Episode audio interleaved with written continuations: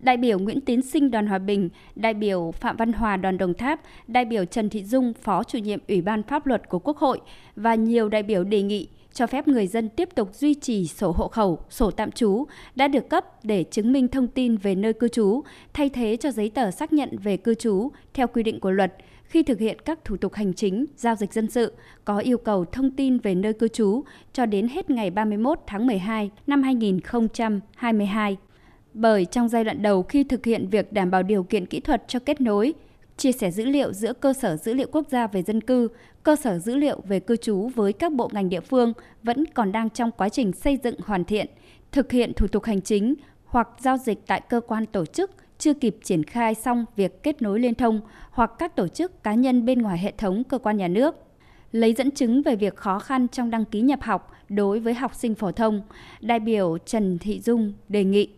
Riêng thành phố Hồ Chí Minh, năm học này tăng lên 54.000 học sinh.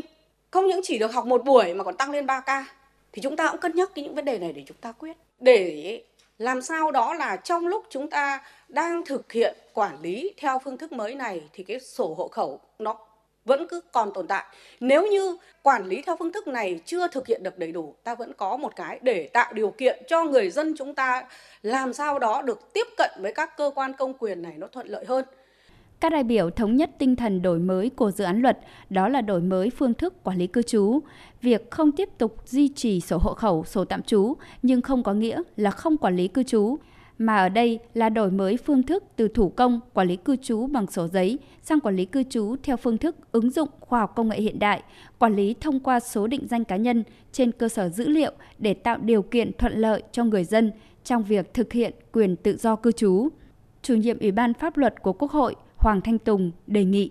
Trong cái giai đoạn chưa hoàn thiện một cách đầy đủ cái hạ tầng kỹ thuật để đảm bảo cái kết nối cơ sở dữ liệu với các cơ quan quản lý nhà nước mà thực hiện cung cấp cái thủ tục hành chính cũng như là dịch vụ công cho công dân ấy thì là vẫn cho phép duy trì cái giá trị của cái sổ khẩu sổ tạm trú. Đến hết 31 tháng 12 năm 2022 ấy, khi mà chúng ta hoàn thiện toàn bộ những cái vấn đề về hạ tầng kỹ thuật khi mà người dân đã quen với cái việc là chúng ta không tiếp tục có cái sổ khẩu sổ tạm trú ấy, thì lúc đó mới tuyên là những giấy tờ đó là hết giá trị. Thì như vậy là nó đảm bảo cái tính khả thi và nó đảm bảo cái quá trình chuyển đổi ấy nó không dẫn tới những cái xáo trộn quá lớn trong cuộc sống của người dân. Các ý kiến tại phiên họp cũng đề nghị giữ nguyên như quy định hiện hành về điều kiện đăng ký thường trú, bởi việc đặt ra các điều kiện riêng sẽ làm hạn chế quyền tự do cư trú của công dân, tác động đến quyền, lợi ích hợp pháp của một bộ phận công dân đang sinh sống, làm việc tại các thành phố lớn nhưng không đủ điều kiện đăng ký thường trú